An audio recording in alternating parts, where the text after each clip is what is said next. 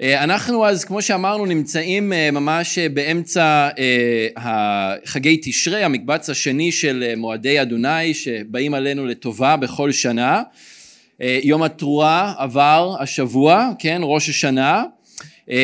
ובשבת שעברה אנחנו בעצם התחלנו מאיזושהי הפסקה מהסדרה שלנו בשנייה לטימותאוס, אנחנו נחזור לזה אחרי סוכות, וזה איזושהי תקופה שאנחנו מתמקדים בחגים ובאושר הזה, בעין שיש בה אה, בחגים ובמה שיש לנו ללמוד ממועדי אדוני.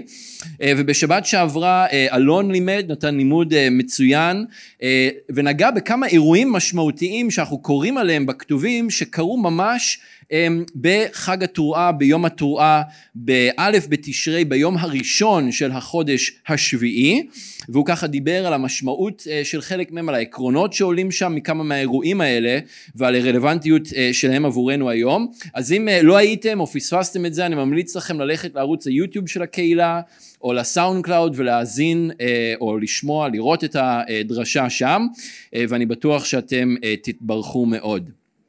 כמו שאמרנו בתחילת האספה, אה, השבת הזו היא שבת שובה. וזו השבת אה, שחלה בימים האלה שנקראים במסורת היהודית עשרת ימי התשובה, שאלה אותם עשרה ימים שמתחילים בעצם בערב ראש השנה ומסתיימים בערב יום כיפור. יש עשרה ימים אה, שם, והם מפרידים בין יום התרועה ליום הכיפורים. ואלה באמת אה, ימים כמו שאנחנו מכירים שנהוג לעשות בהם חשבון נפש, שנהוג לבקש בהם אה, סליחה על חטאי השנה אה, שעברה, השנה שחלפה, ולחזור בתשובה גם לפני אלוהים וגם כלפי בני אדם, אחד עם השני.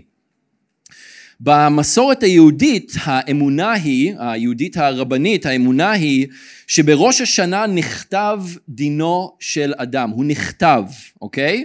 אבל יום הכיפורים הוא זמן חתימת הדין, אוקיי? אז זה נכתב ההתחלה בראש השנה או בחג טורעה, אבל הוא נחתם ב...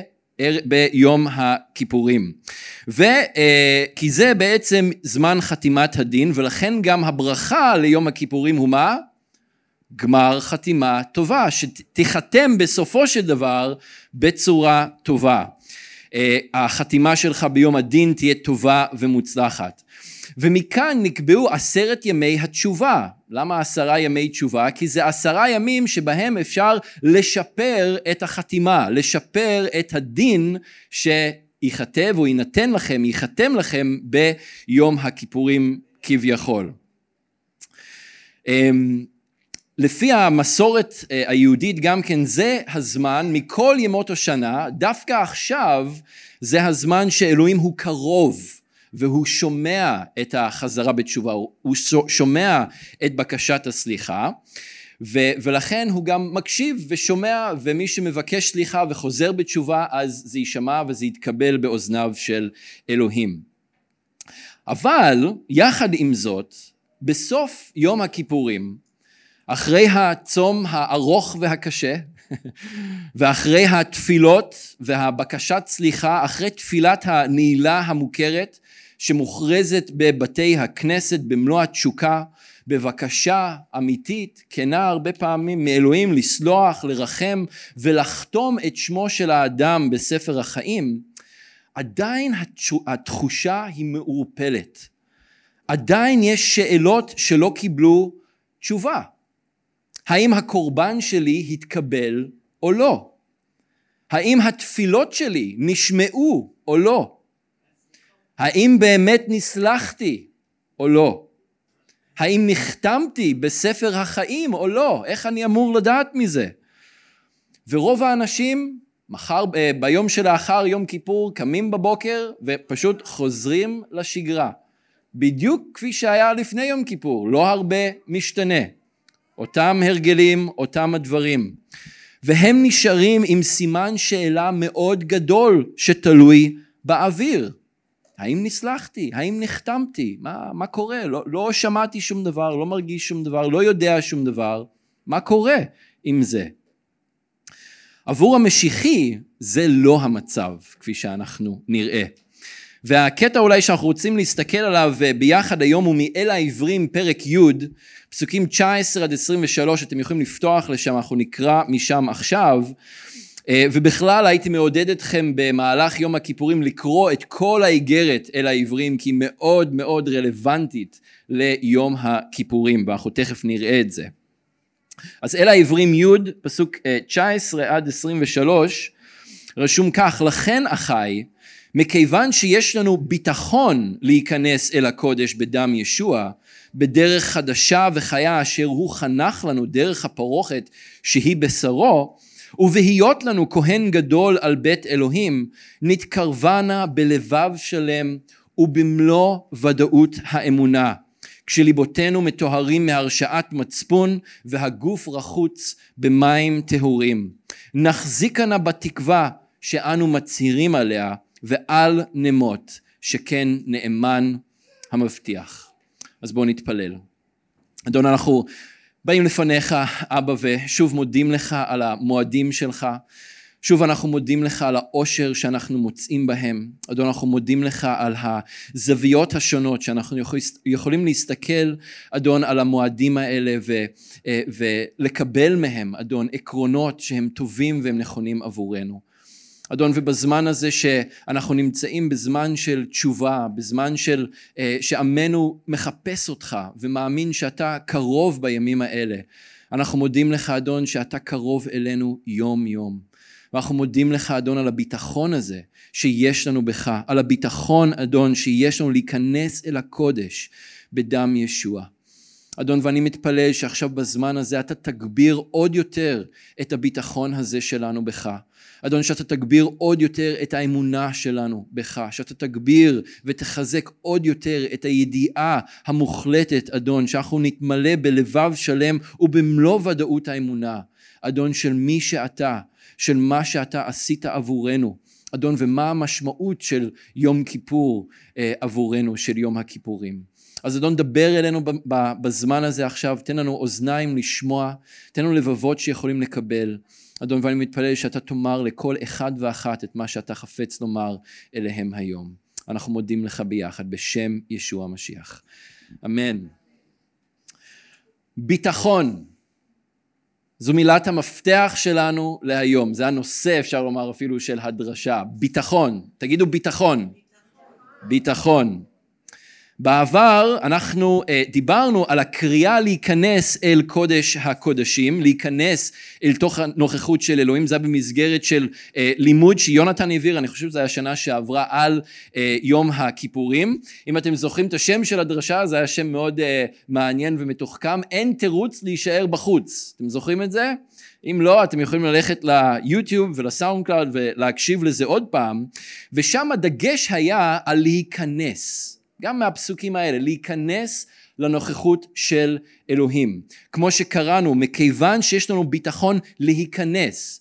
והדגש שם גם היה על אה, ויקרא ט"ז, שנסתכל על זה עוד פעם, גם היום, אה, על הפעולה של הכהן הגדול שנכנס לקודש, שנכנס שלוש פעמים, נכנס אה, לקודש הקודשים.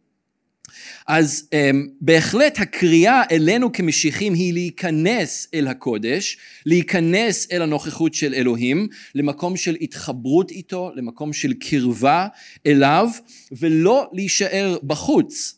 אבל דווקא בפסוקים האלה הדגש הוא על האופן שבו אנחנו אמורים להיכנס, על האופן, על הדרך שבה אנחנו צריכים להיכנס. הקריאה והציווי זה אכן להיכנס, אבל יש דגש נרחב על האופן שיש להיכנס. איך? בביטחון, נכון? להיכנס בביטחון, בלבב שלם, במלוא ודאות האמונה, במצפון נקי, בידיעה שלמה של הדרך החדשה והחיה שהמשיח אה, הכין לנו. לא בפחד, לא עם סימני שאלה, לא עם ספק או ערפל לגבי הסטטוס שלנו אל, אה, אה, עם אלוהים. הדברים האלה הם נחלת העבר עבור האדם המשיחי.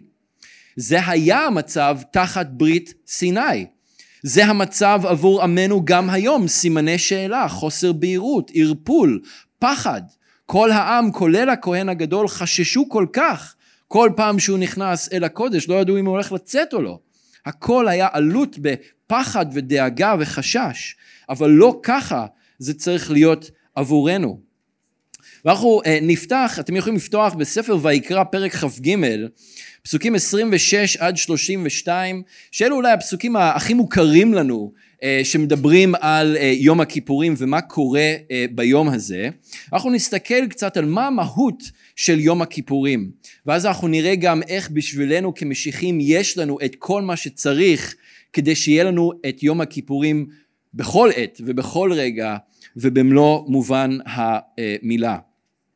אז בויקרא כ"ג 26 עד 32 כמה פסוקים קצרים בתוך הפרק הזה כ"ג שבכלל מדבר על, ה, על החגים כן על כולם וכתוב וידבר אדוני אל משה לאמור אך בעשור לחודש השביעי הזה יום הכיפורים הוא מקרא קודש יהיה לכם ועניתם את נפשותיכם והקרבתם אישה לאדוני וכל מלאכה לא תעשו בעצם היום הזה, כי יום כיפורים הוא לכפר עליכם לפני אדוני אלוהיכם. כי כל הנפש אשר לא תענה בעצם, לא תעונה בעצם היום הזה, ונכרתה מעמיה. וכל הנפש אשר תעשה כל מלאכה בעצם היום הזה, והאבדתי את הנפש ההיא אה, מקרב עמה. כל מלאכה לא תעשו חוקת עולם לדורותיכם בכל מושבותיכם, שבת שבתון הוא לכם, ועניתם את נפשותיכם בתשעה לחודש בערב, מערב עד ערב תשבתו שבתכם. אז בפסוקים האלה, שלרוב אנחנו הולכים אליהם כדי להבין לגבי יום הכיפורים, יש דגש על שני אלמנטים עיקריים, אם אתם שמים לב, המילים שחוזרות על עצמם כל פעם. הדבר הראשון זה לענות את הנפש. כן, מופיע שלוש פעמים. ובהקשר הזה של יום הכיפורים מדובר על צום ועל מניעת דברים אחרים שמביאים הנאה לנפש. אתם אולי תתפלאו לשמוע, אבל סקרים מראים שכ-70% מהישראלים צמים ביום כיפור. אני גם הופתעתי, הייתי בטוח שזה הרבה פחות, אבל 70 אחוז מהישראלים צמים ביום כיפור, גם אם לא אה, כולם מקפידים באותה רמה כמו ה, אה, החבר'ה החרדים אה, או הדתיים. בקרב הציבור המסורתי דתי אה, הדגש העיקרי ביום כיפור הוא על הצום ועל התענית האישית, על הסבל האישי, על הצום האישי של כל אדם. יש אה, דגש על צום מוחלט מאוכל ושתייה, לא שותים שום דבר, גם לא מים, לא אוכלים שום דבר, הימנעות ממקלחות ודאודורנטים ובשמים וכל מיני דברים כאלה, אסור שום ניקיון אישי, לא נועלים נעלי אור, לובשים אה, לבן ועוד אה, כל מיני מנהגים כאלה שאתם אה, בטח אה, מכירים גם. הדבר השני שעולה מתוך הפסוקים האלה שיש עליו אה, דגש זה לא לעשות כל מלאכה אוקיי? אז בהקשר הזה, זה גם מופיע אה, כמה וכמה פעמים, מדובר על כל אותן פעולות רגילות שאנחנו נוהגים לעשות במהלך השבוע, אם זה עבודה, אם זה לימודים, אם זה כל התעסקות אחרת שאנחנו עושים אה, במהלך השבוע, אה, ושלרוב גם נוהגים לא לעשות ביום אה, שבת, וזה אנחנו גם רואים בעיקר בקרב הציבור הדתי, אה, אבל רק ביום כיפור אנחנו רואים את זה בחומרה גדולה יותר, נכון? אתם יוצאים ליום כיפור, הילדים נהנים על האופניים, למה? כי אף אחד לא נוסע ברכב בכבישים ביום כיפור. אה, וכמובן שימוש במכשירי חשמל, טלפונים, שמיעת מוזיקה אה, וכל מיני דברים כאלה. אבל השאלה נשאלת, מה הסיבה לשני הדגשים האלה? למה, כך, למה יש כל כך דגש על לענות את נפשותיכם ולא לעשות כל מלאכה? הסיבה זה בגלל שיום הכיפורים נקרא כאן מקרא קודש, כלומר יום שנאספים בו ביחד אל המשכן בבית המקדש. אבל לשם מה? כדי לקחת חלק וכאות הזדהות עם הפעולה של הכהן הגדול במשכן, עם כל ההתעסקות שלו, עם הקורבנות וכל מה שהוא עשה שם כדי לכפר על עוונות העם באופן לאומי. בפסוקים האלה בויקרא כ"ג לא ברור בדיוק מה הצורך בצום ובהימנעות מעשיית מלאכה.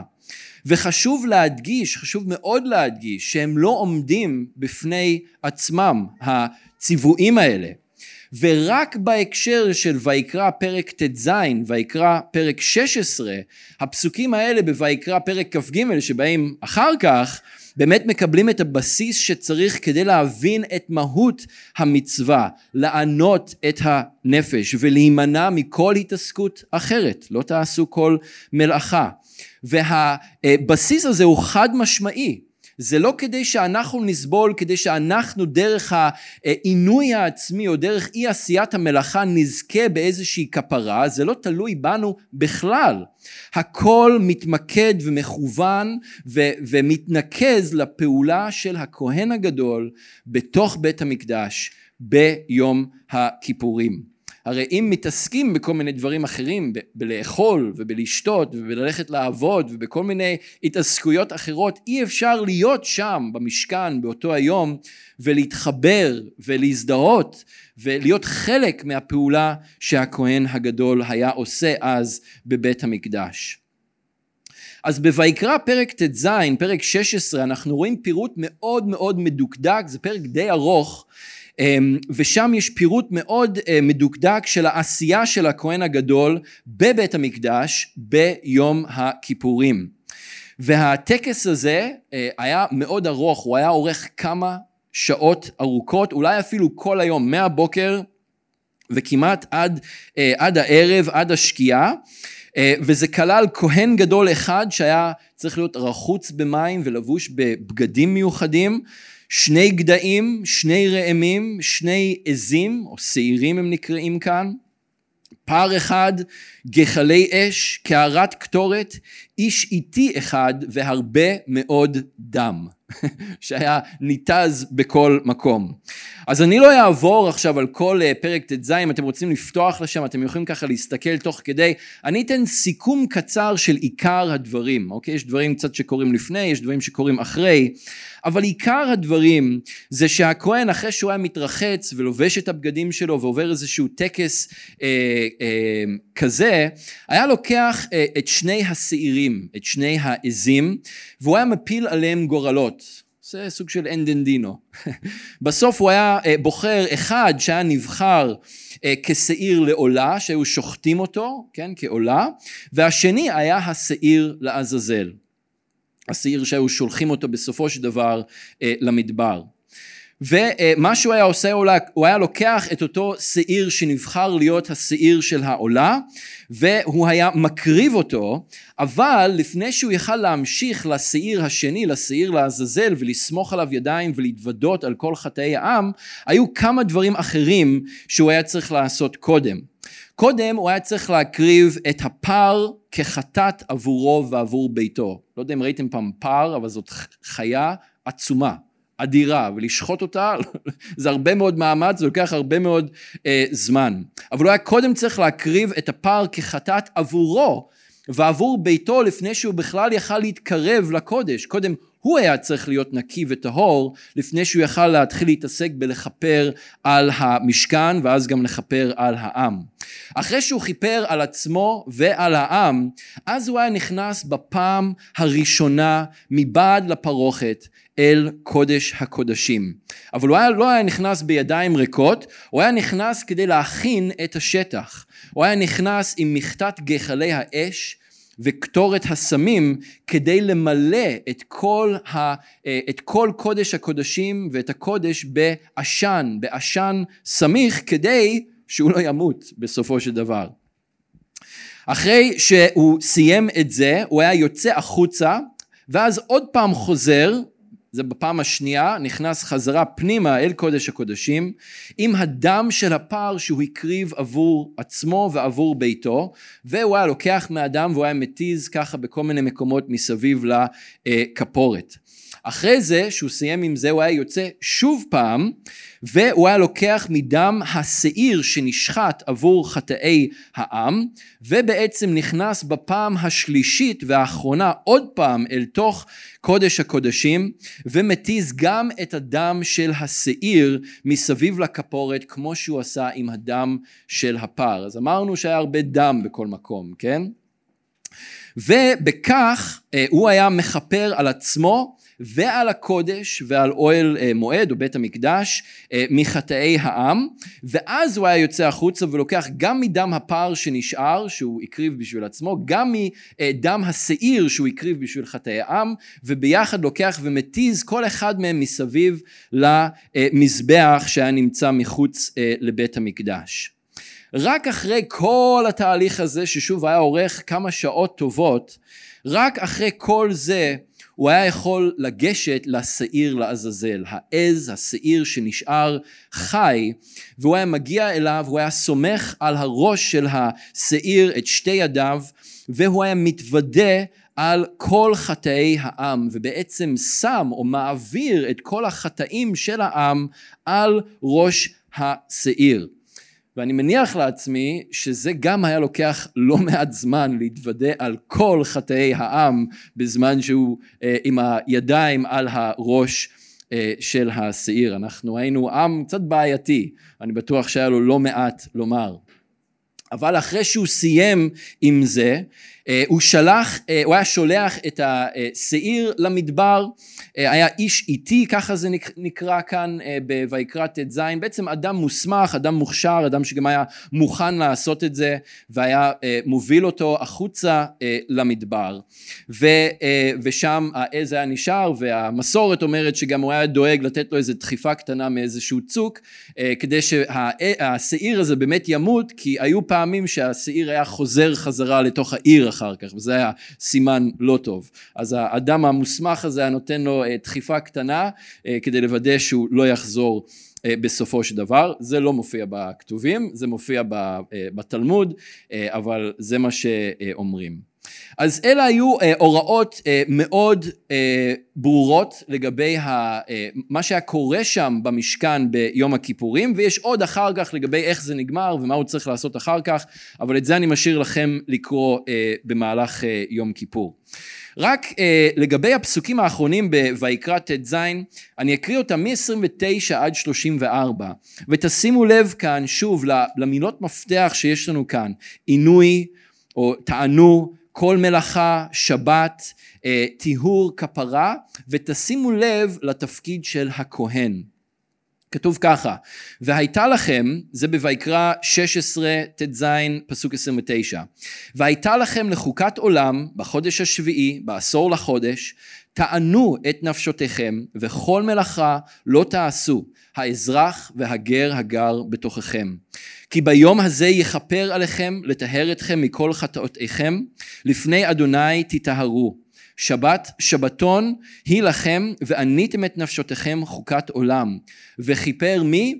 וכיפר הכהן אשר ימשך אותו ואשר ימלא את ידו לכהן תחת אביו ולבש את בגדי הבד בגדי הקודש וכיפר הכהן את המקדש ואת הקודש ואת אוהל מועד ואת המזבח יכפר ועל הכהנים ועל כל עם הקהל יכפר והייתה זאת לכם לחוקת עולם לכפר על בני ישראל מכל חטאותם אחת בשנה ויעש כאשר ציווה אדוני את משה. אז אלה הפסוקים שמסכמים את כל ההוראות האלה לגבי היום הכיפורים, אבל ראיתם שוב, הכפרה, ההתארות, ובלב העניין שם עומד הכהן הגדול. המהות של יום הכיפורים היא מאוד פשוטה וברורה. עיקר המיקוד הוא על עבודת הכהן במשכן ובקודש הקודשים כשהמשימה שלו היא מאוד חד משמעית וברורה לכפר על חטאי העם. ובשביל שיהיה אפשר לעמוד במשימה הזו הוא צריך שלושה דברים עיקריים, שלושה דברים שבלעדיהם הוא לא יכול לעשות את מה שהוא צריך לעשות, הוא לא יכול לעמוד במשימה שלו. מה הם שלושת הדברים שהוא צריך? צריך אותו קודם כל, צריך כהן גדול, צריך משכן עם כל מה שקשור לזה, מזבח, כפורת, כלי המשכן, כל הדברים האלה, וצריך קורבן, שמהקורבן בא הדם. והיום ובעצם מאז חורבן בית המקדש אין ליהדות הרבנית, אין לעם שלנו את שלושת הדברים האלה. אין להם כהן גדול, אין להם משכן ואין להם קורבן או דם שמכפר. לא היה כבר אלפיים שנה. כל מה שיש ליהדות הרבנית להציע היום הם תחליפים שנקבעו על ידי בני אדם, על ידי הרבנים בעצמם שהם נוגדים את דבר אלוהים, הם לא מסכימים עם דבר אלוהים. אתם מכירים אולי חלק מה, מהמסורות, חלקם קשורים בתפילות, חלקם קשורים בכפרות ובתרנגולות ובמתן של כסף וכל מיני דברים כאלה כדי לכפר. אבל בלי כהן ובלי משכן ובלי קורבן אין יום כיפור. זה לא יכול להתקיים.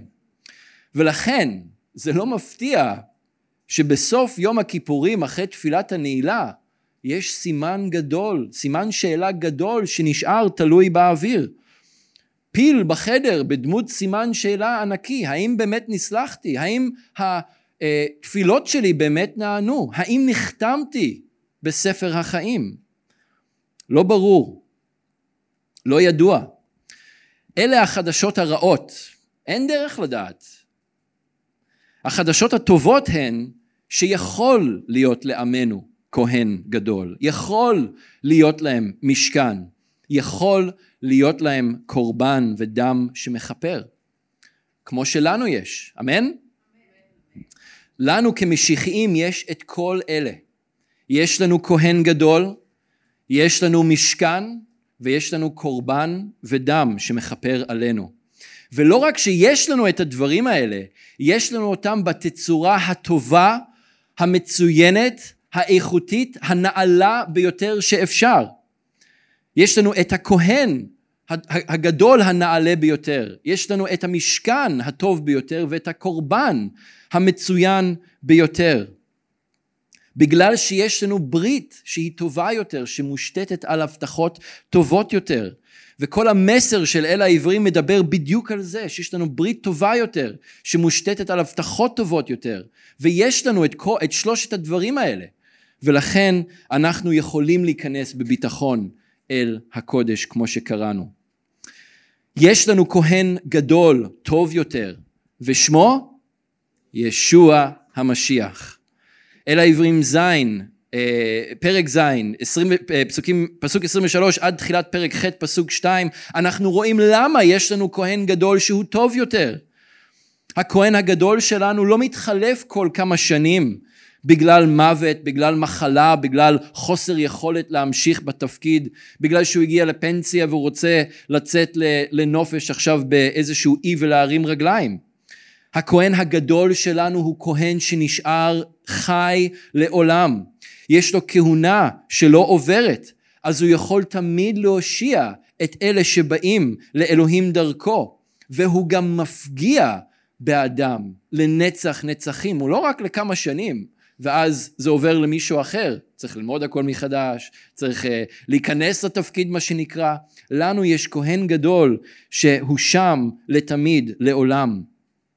הכהן הגדול שלנו הוא לא אדם חוטא כמו כל בני האדם, שצריך קודם להקריב קורבן עבור עצמו ועבור בני ביתו לפני שהוא יכול להיכנס לקודש כדי לכפר על חטאי העם, על החטאים שלנו.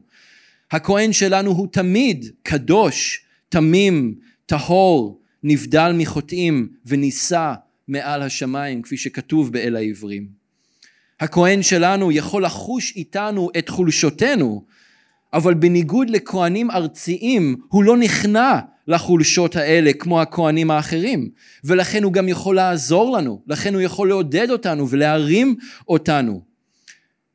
לא, אם צריך עזרה באיזשהו מקצוע אני זוכר בבית ספר, אם אני צריך עזרה במתמטיקה כי אני נכשל במתמטיקה, אני לא אחפש תפקיד, אה, תלמיד אחר שגם נכשל במתמטיקה כדי שיעזור לי, נכון? אני אקח את התלמיד המצטיין של הכיתה, שיוכל לעזור לי עם המתמטיקה. אנחנו צריכים כהן שלא רק מרגיש איתנו את חולשותינו, אבל שהוא לא נכנע לחולשות האלה, ויש לנו כזה.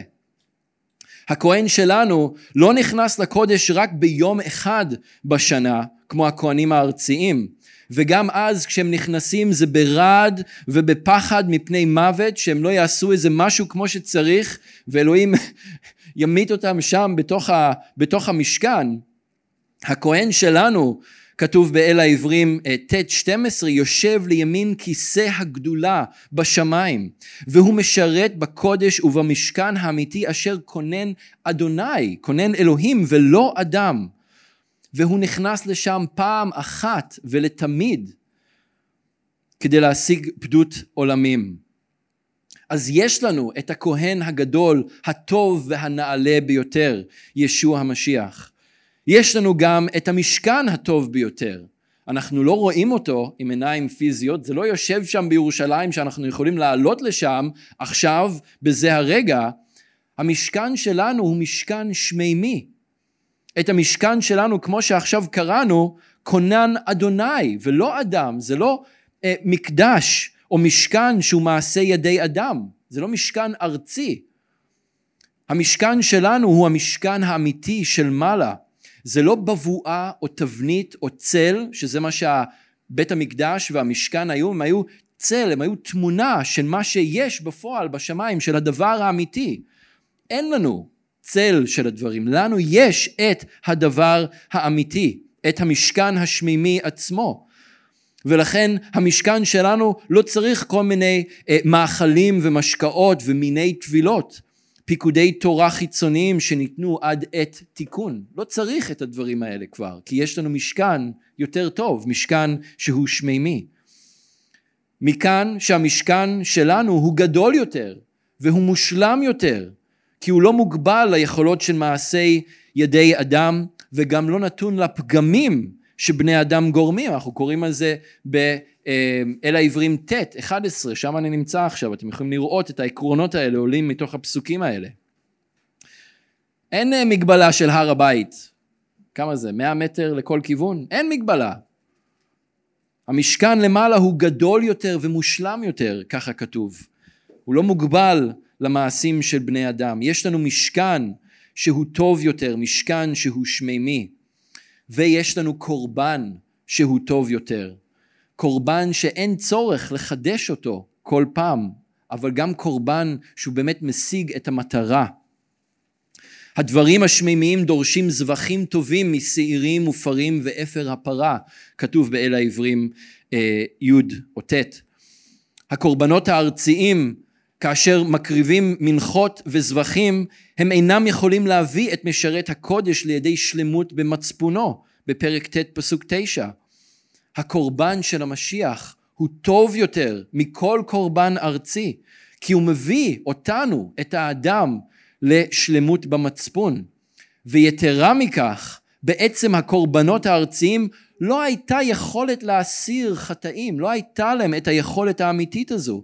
זה חוזר שוב ושוב באל העברים י', פסוק 1, 3 עד 4, 11. אה, התורה אשר צל הטובות העתידית, העתידות בה, ולא עצם צלם הדברים, כן, הם, הם נתנו תמונה של מה שיהיה, אבל לא היה בהם ממש את הדברים עצמם.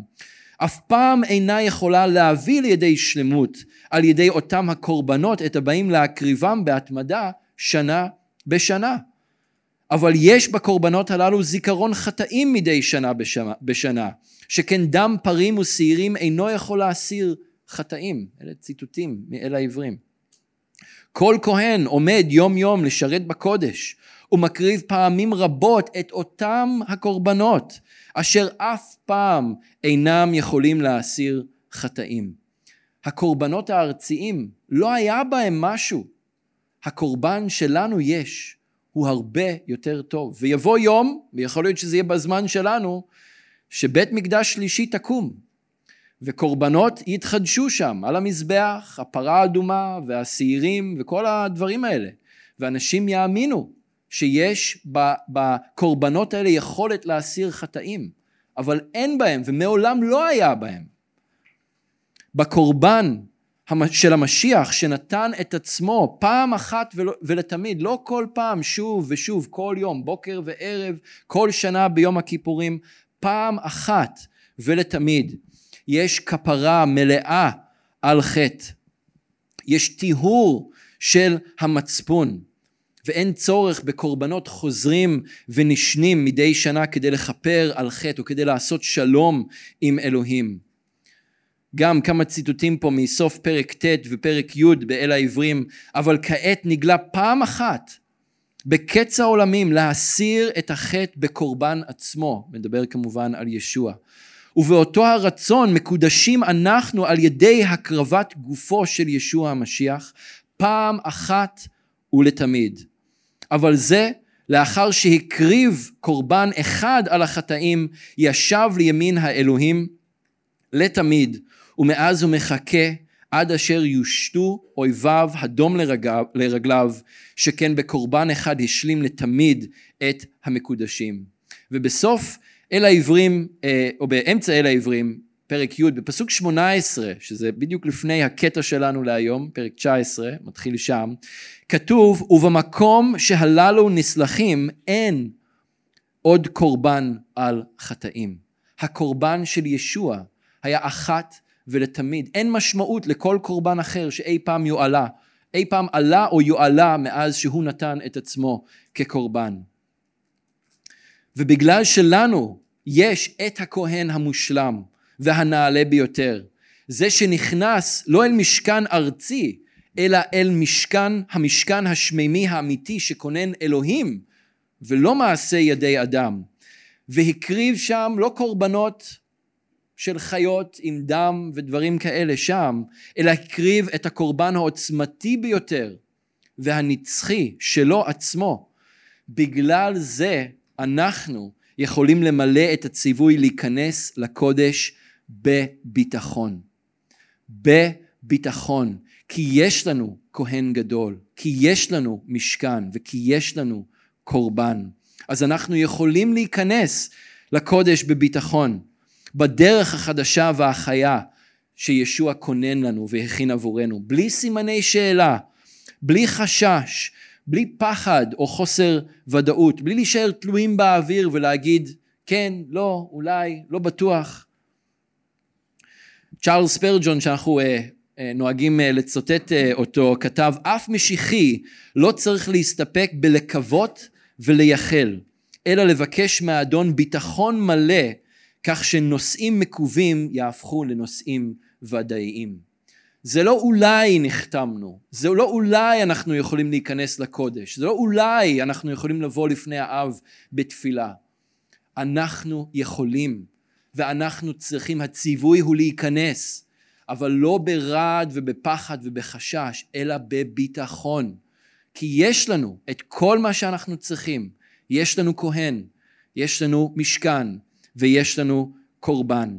למי שיש את ישוע המשיח יש לו את שלושת המרכיבים כדי לדעת בביטחון מלא, בלבב שלם ובמלוא ודאות האמונה שהוא נטהר, נסלח, נחתם, שייך לאלוהים לעולם ועד ושדרכו יש לנו, לכם, לי, גישה אל האב.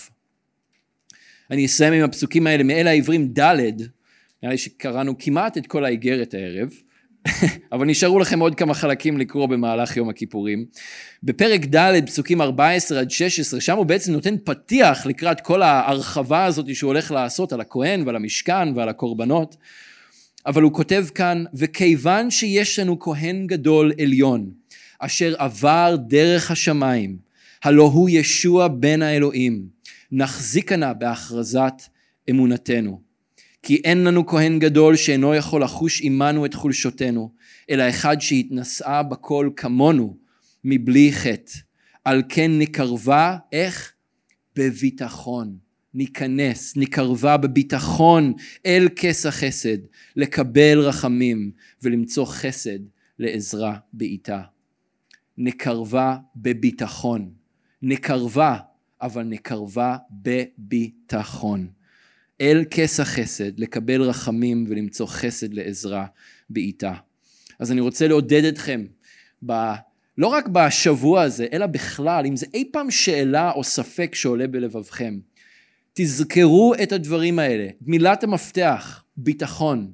ולמה ביטחון? כי יש לכם את שלושת הדברים שצריך. יש לכם כהן, יש לכם משכן ויש לכם קורבן. וזה כל מה שצריך כדי להתקרב בביטחון אל כס החסד. אז תעמדו בו ותאחזו בו ושלא תרפה נפשכם. ואני רוצה גם לעודד אתכם במהלך אה, יום כיפור עצמו, גם להתפלל בביטחון עבור העם שלנו, שהם יוכלו גם למצוא את אותו ביטחון, שהם לא יסיימו את יום הכיפורים עם השאלות האלה, כן, לא, אולי, לא בטוח, שהם גם יוכלו למצוא את התשובה האמיתית לשאלה שהם שואלים, שהם יוכלו שוב לזכות בכהן גדול, במשכן ובקורבן, כדי שגם הם יוכלו להתקרב בביטחון אל כס החסד, כדי לקבל רחמים ולמצוא חסד לעזרה בעיטה. אמן? אז בואו נתפלל ואז אנחנו נשתתף יחד בסעודת האדון. אבא, אנחנו uh, מודים לך, כמו שהתפללנו לפני כן, על החסד הכל כך אדיר שיש עלינו. אדון, אנחנו מודים לך על ההזמנה הפתוחה שיש לנו ממך להיכנס אל הקודש, שיש לנו את ההזמנה להתקרב אל כס החסד. אדון, ושאנחנו יודעים שאנחנו יכולים לעשות את זה בביטחון, לא בפחד, לא בחשש, לא בבושה ולא באשמה ולא בשום דבר אחר, אלא בביטחון. אדון, ביטחון בגלל שיש לנו את כל מה שאנחנו צריכים כדי להיכנס. בדיוק כמו הכהן הגדול שהיה חייב לעבור את כל הטקס הזה כדי להיכנס. אדון, אנחנו מודים לך שאתה כבר עשית את הכל עבורנו. הדרך פרוסה, השטיח מוכן לפנינו, אנחנו רק צריכים להתהלך בה. אדון, ואנחנו מבקשים ביחד שאתה תזכיר לנו את הדברים האלה יום יום, שאנחנו נוכל לבוא לפניך בביטחון, אדון, ולהיכנס אל הקודש, להיכנס אל הנוכחות שלך. בידיעה שאנחנו בנים ובנות לך, שאומצנו על ידך, שאנחנו חלק ממשפחתך, ושאתה עשית וממשיך לעשות רגע רגע, יום יום, דקה דקה, את הפעולה הזו עבורנו. אדון, אנחנו מודים לך שאתה כהן גדול עליון. אדון, אנחנו מודים לך שאתה נכנסת אל המשכן השמימי ואתה ישבת לימין האלוהים ואתה מפגיע בעדנו יומם ולילה. ואנחנו מודים לך שנתת את עצמך, את הקורבן היקר מכל, שאנחנו נקננו במחיר יקר של סתמים. אנחנו מברכים אותך על החסד הזה שיש לנו להתהלך בביטחון לפניך. תודה לך, אדון, בשם ישוע. אמן.